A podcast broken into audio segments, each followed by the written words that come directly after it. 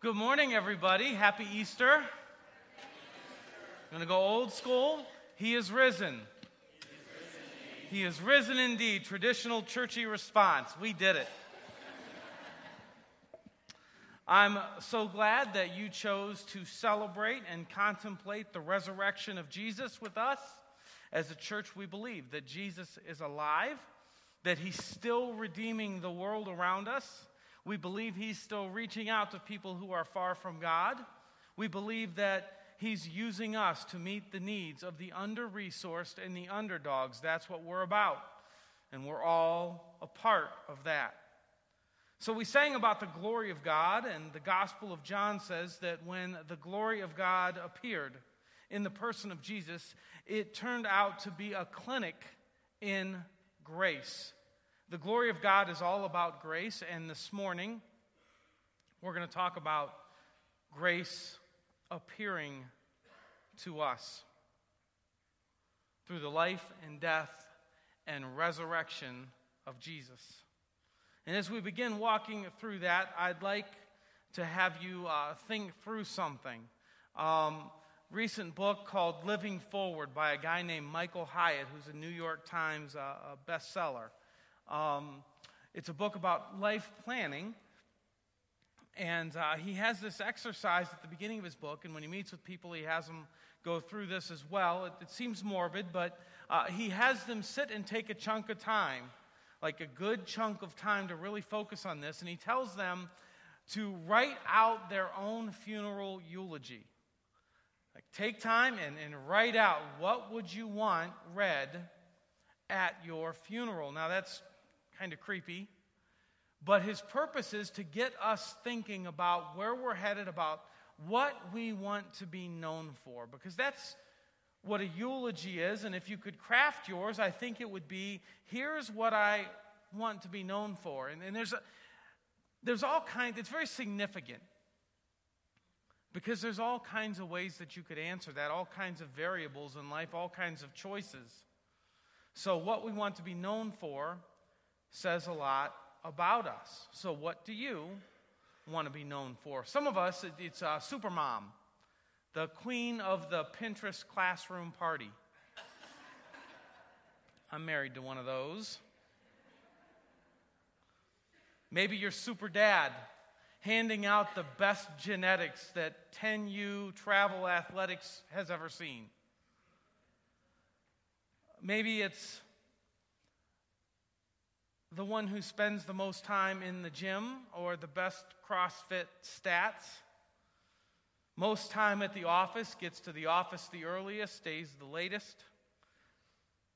Best couponer, most extreme couponer.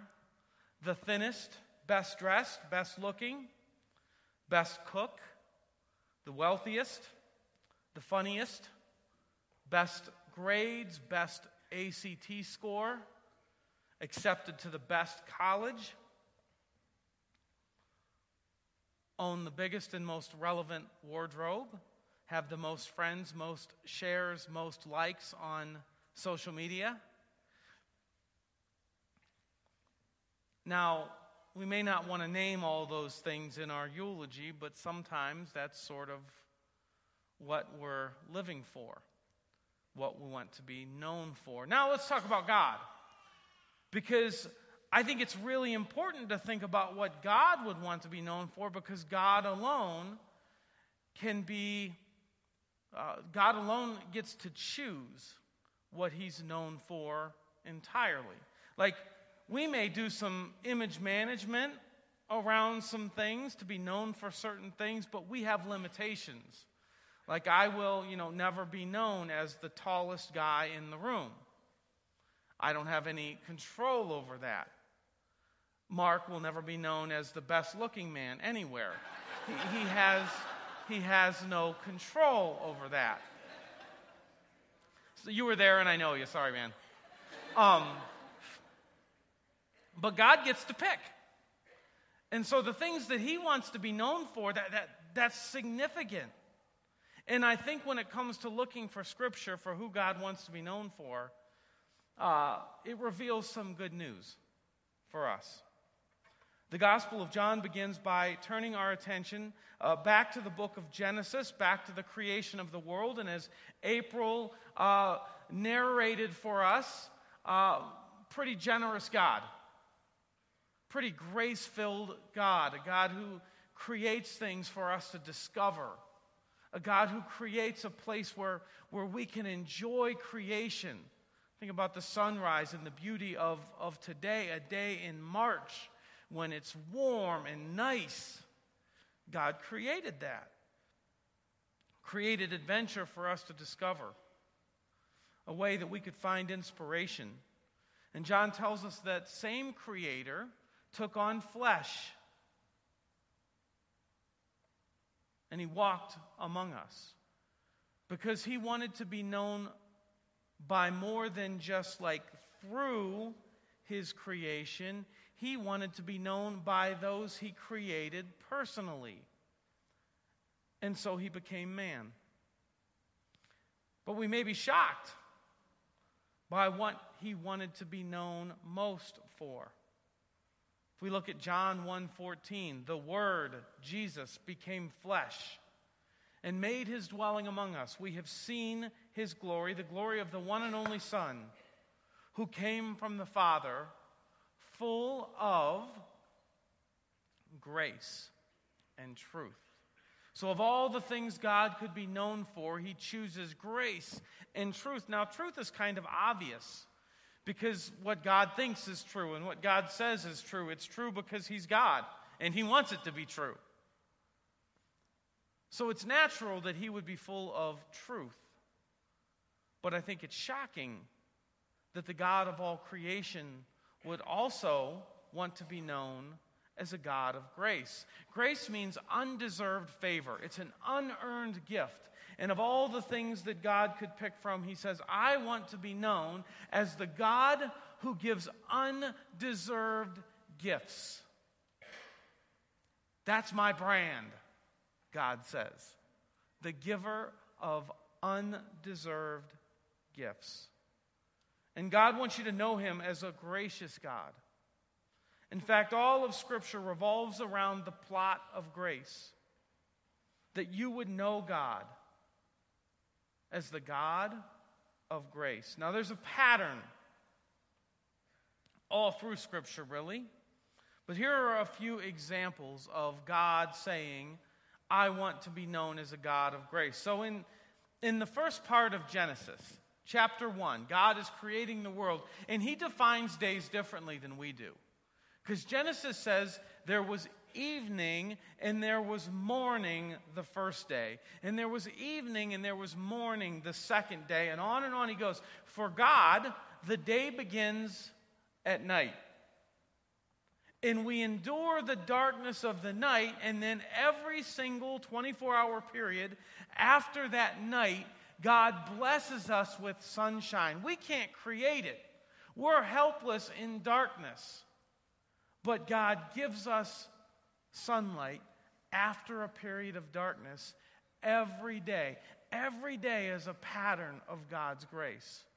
Now, after many of those days where light overcomes darkness, the Israelites, the people of God, find themselves in slavery in Egypt. They had wandered from God, they had turned away from God and toward other gods to worship. And so God gives them over to the nation of Egypt, who also worships other gods. And Egypt enslaves the Israelites, and there's nothing they can do about it. 400 years of hard labor, and there's nothing they can do about it. And then God raises up Moses and frees them from slavery. And they go into the promised land fully able to appreciate their freedom because they had gone through the darkness of slavery. They got there by their own fault, but instead of just leaving them, God gives them grace and undeserved favor and calls them into freedom. now, after that, God wants to eventually help us appreciate the grace of freedom through Jesus, of living by the heart as opposed to religion. But to do that, he gives the Israelites in the Old Testament 600 plus rules. 600 plus rules. I'm good for like three. Like, tell me the three things I can't do or should do. 600 plus. Every day was an oppression of rules. And all he was doing was handing down okay, this is the perfection of God. This is how you should have to live to please me. Here you go. And then, after hundreds of years of that, God gives them grace. And he says, How about instead of trying to live to perfection, you live in grace according to the heart with one principle love. So we have night overcoming day, we have freedom overcoming slavery, we have love overcoming religion, all acts of grace built throughout the Bible. Now, as we'll see later, this was all done to show us need. God wants to be known as a God of grace. To be known as a gracious God, we must first, though, understand our deficit in life apart from Him. Before Jesus, we were oppressed by our inability to be perfect. We were without hope in a dark world. And maybe you're at a place this morning of great need. It's really hard to make sense of this world. There are spiritual needs, there are emotional needs, there are physical needs, there are relational needs. There's danger and struggle and terror all around us. And sometimes we limp through life, desperate for some kind of help from someone above. And if that's where you're at this morning, you can know for certain that you've already taken the first step toward connecting with God. God's grace appears in our lives only after we realize that we have deep need for Him. The first step in experiencing grace, the undeserved gift of the resurrection, is to turn to God and say, I need you. I need to know you as the God of grace. So God did what he did to be known for his grace.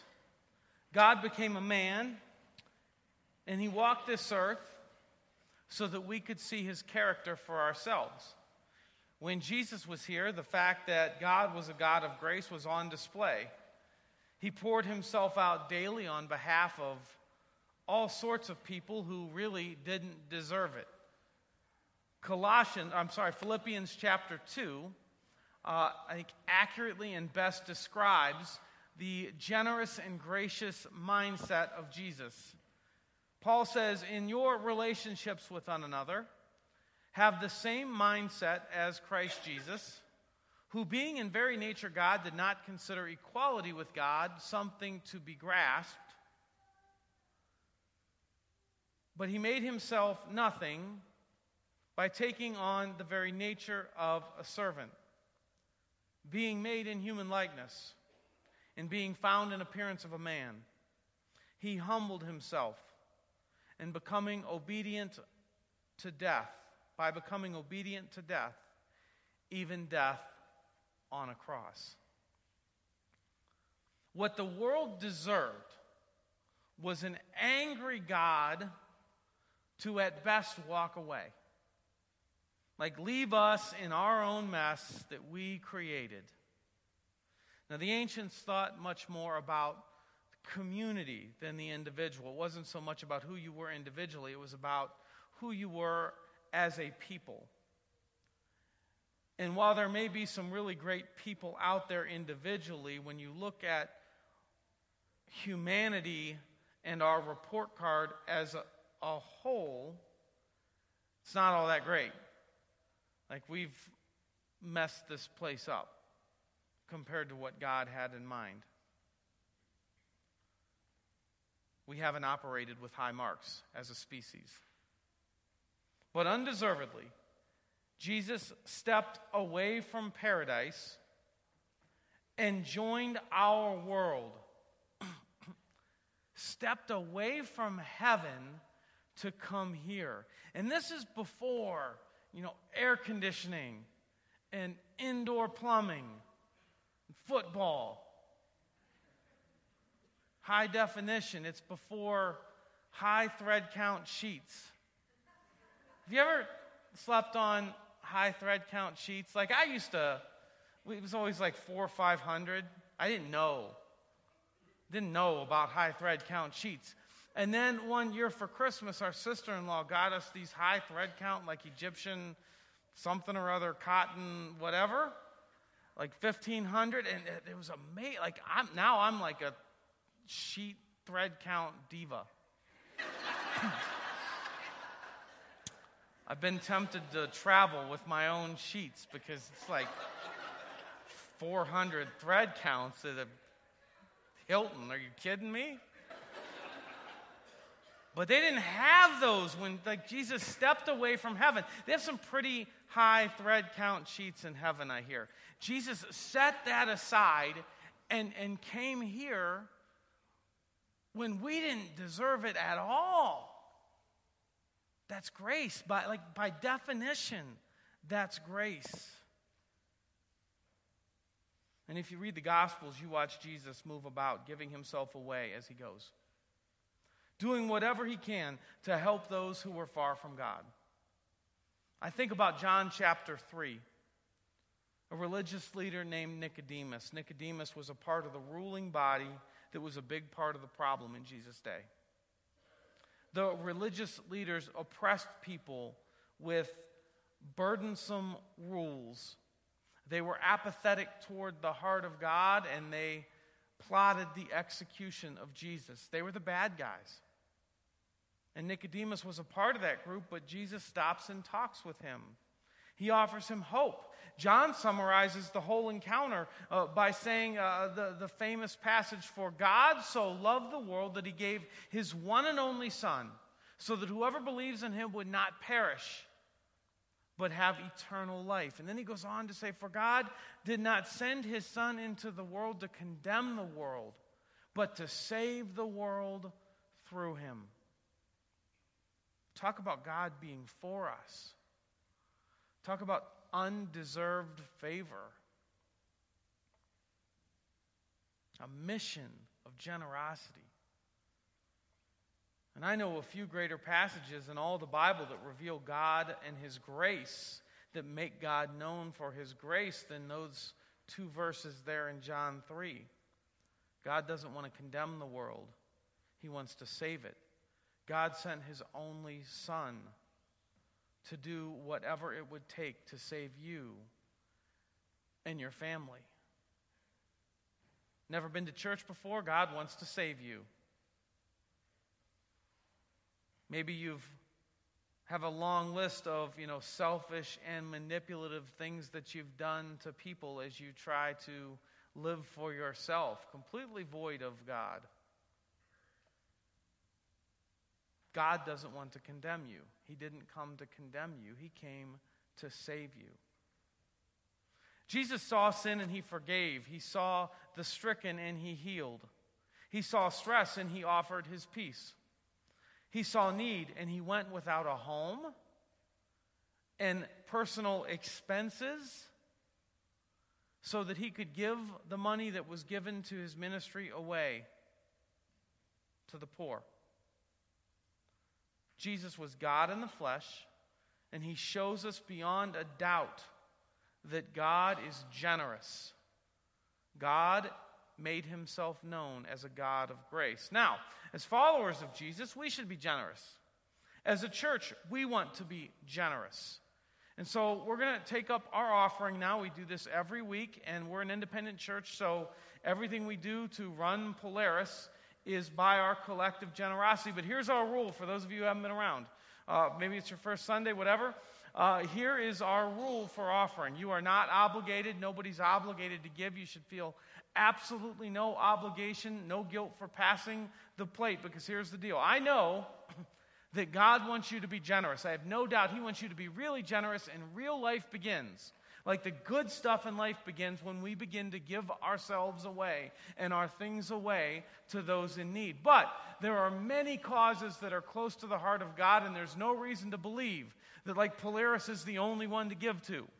So you need to connect with Jesus and talk with God about where He wants, and I know many of you already have, and then you be generous where He wants you to be generous. And if that's Polaris, this is your time. If we're one of your causes, but we don't want to take things from other causes, so if it's somewhere else, give somewhere else. Just be faithful to what God has called you. Um, and regardless, help us by passing the baskets down the row. Let's pray. Father, thank you for your generosity on display through Jesus. I, I, it's still, God, of all the things that you could be known for, the one that you focused in on more than any other was grace. The mighty and powerful creator God of the universe, God Almighty, who says, I want you to know me as the one who gives undeserved gifts. That's humbling, and we're thankful. Please take these gifts and bless them and use them. Keep us close to your heart. In Jesus' name, amen.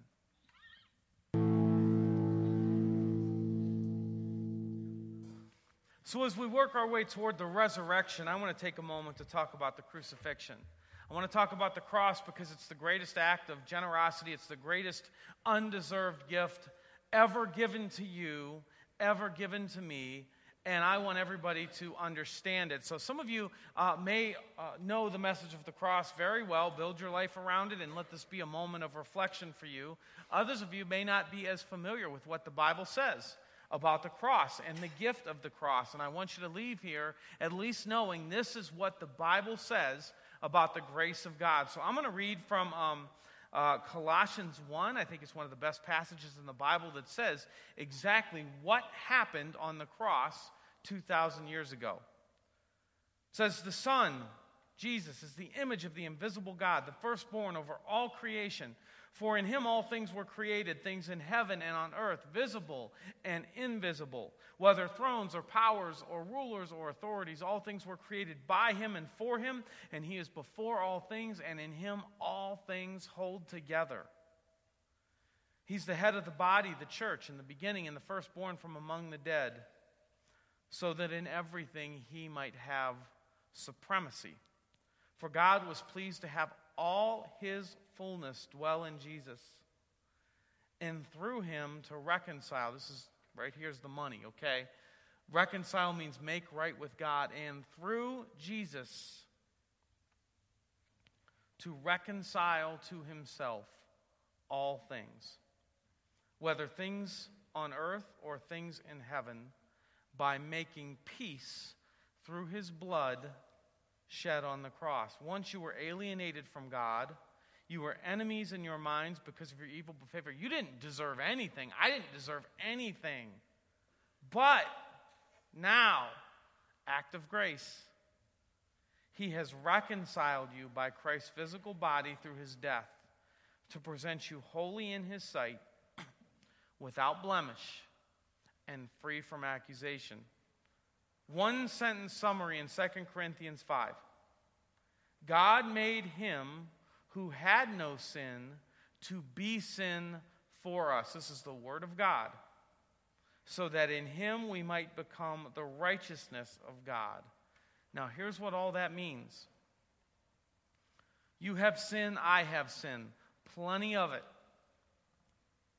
2,000 years ago, Jesus became sin on the cross. He was nailed to the cross, and all of our sin was placed on him. And he paid the death penalty for it. So, by faith in that act of grace, we become perfect without blemish, free from accusation. It's no longer about having to try to be good enough to get to heaven. A lot of people, a lot of Christians talk about, I hope I'm good enough to get to heaven, or I know I'm going to be good enough, or I don't think I'm good enough. It is not about that. All sin, all payment was made on the cross. Total act of grace. So it's like this the death row inmate to be executed the next day as the punishment for his sin. And he has his last meal and he sleeps a little bit, but is emotionally wrecked because of the damage he's caused in the world, because of his wasted life. The governor shows up the next morning and says, You're free to go.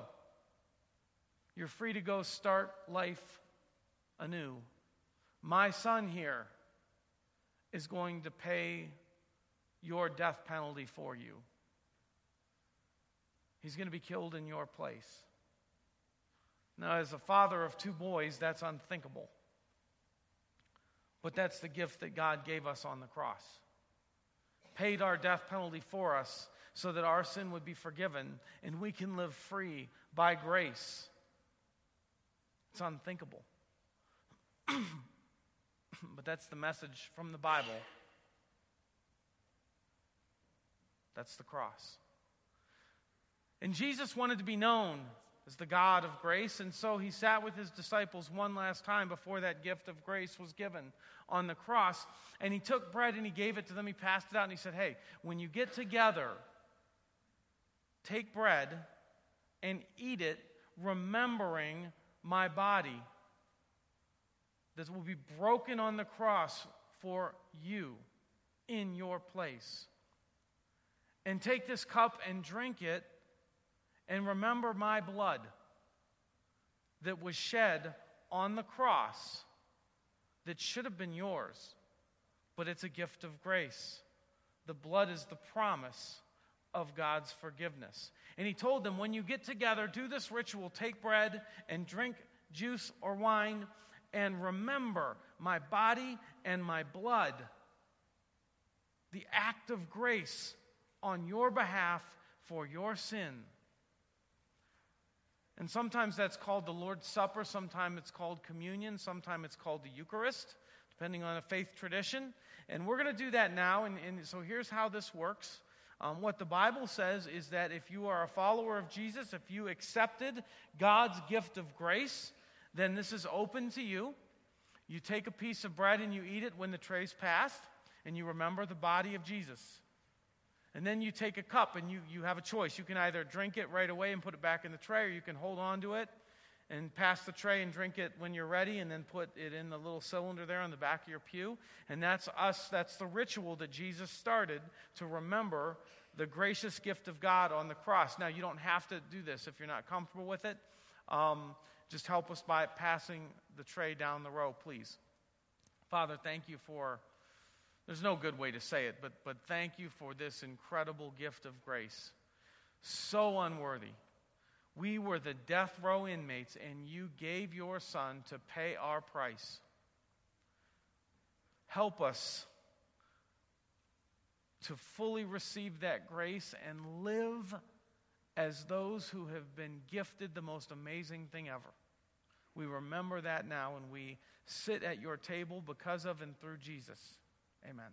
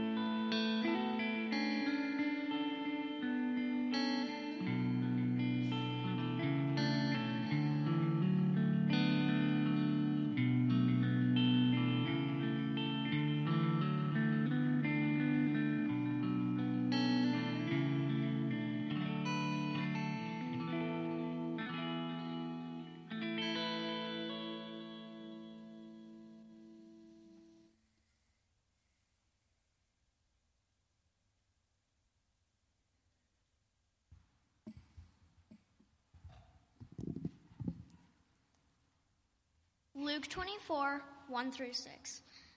On the first day of the week, very early in the morning, the women took the spices they had prepared and went to the tomb. They found the stone rolled away from the tomb, but when they entered, they did not find the body of the Lord Jesus. While they were wondering, wondering about this, suddenly two men in clothes that gleamed like lightning stood beside them. In their fright, the women bowed down with their faces to the ground, but the men said to them, Why do you look for the living among the dead? He is not here, he has risen.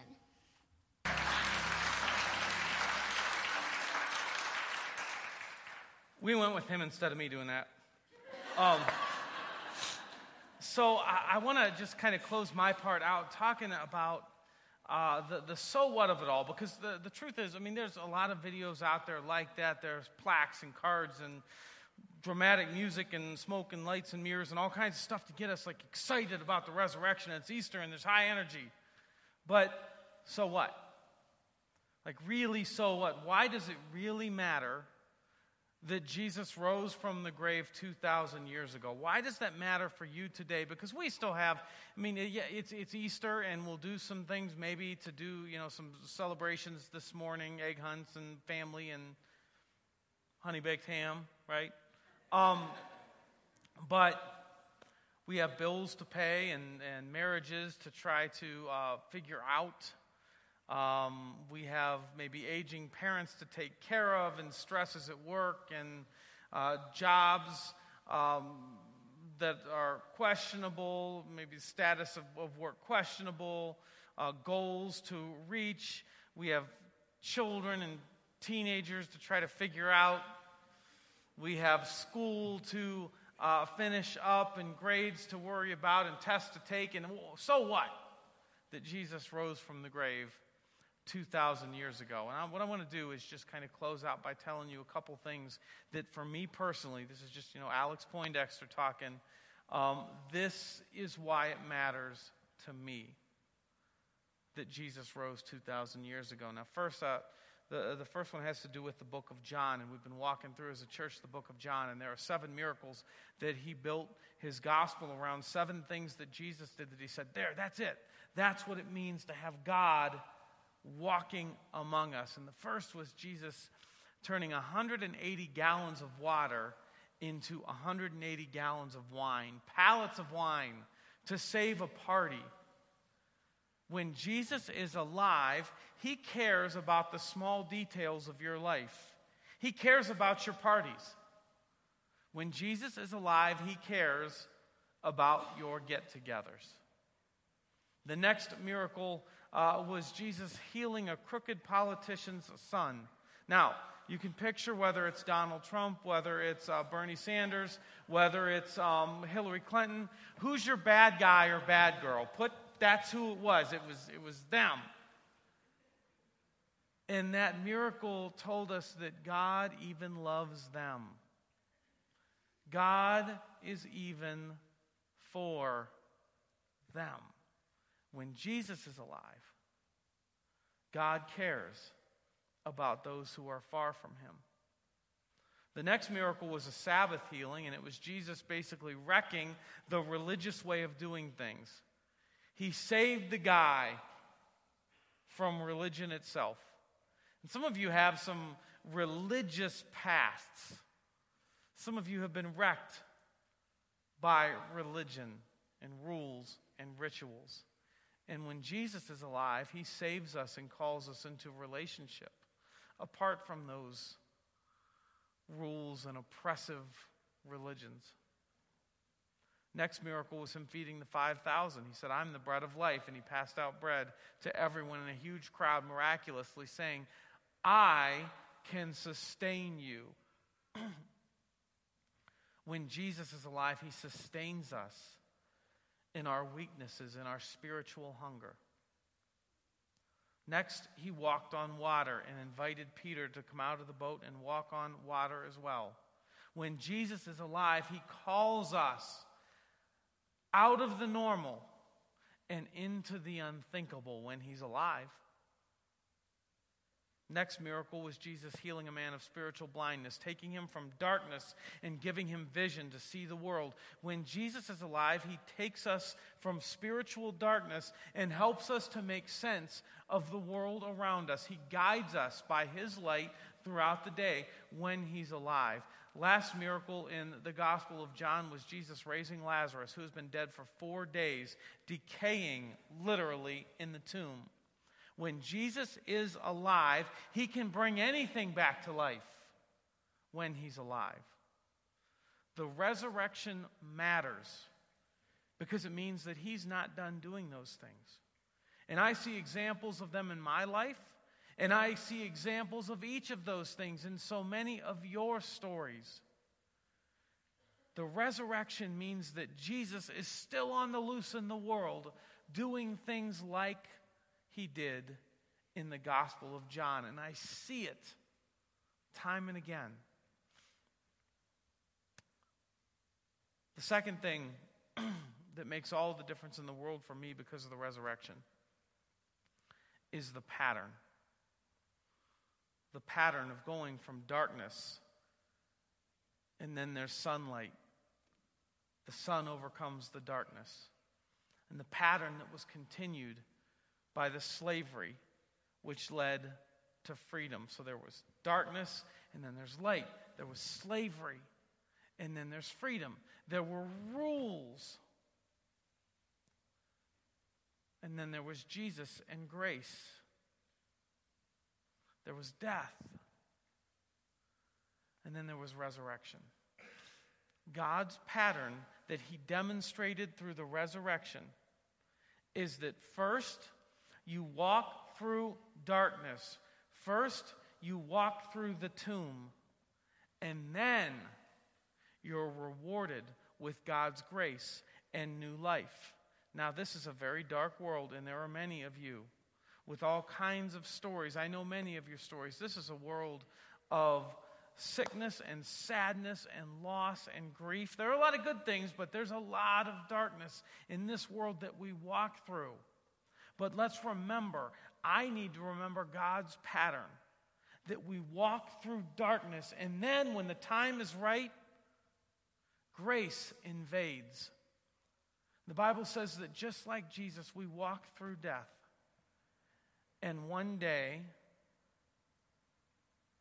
we experience resurrection just like Jesus, where we'll be done with this season and into the light for all eternity. That's why the resurrection matters. Grace appears. And grace is searching for every corner of your life. At the resurrection, grace broke free from the tomb. And death couldn't hold the grace of God. So, will His grace find you?